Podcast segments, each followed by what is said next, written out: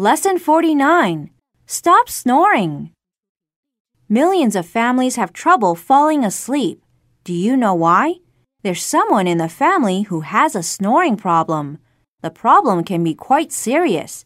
In some cases, couples have to sleep in separate bedrooms, and in others, kids can never study or even watch TV once dad hits the sack. So, how can we avoid being a snoring nuisance? One way is to avoid eating a big meal before going to bed.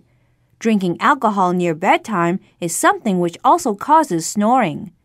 Changing the position in which the snorer sleeps also helps. Another alternative is to wear earplugs. But if all these ideas fail, you have only one choice.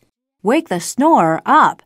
Tell him it's his turn to watch you sleep.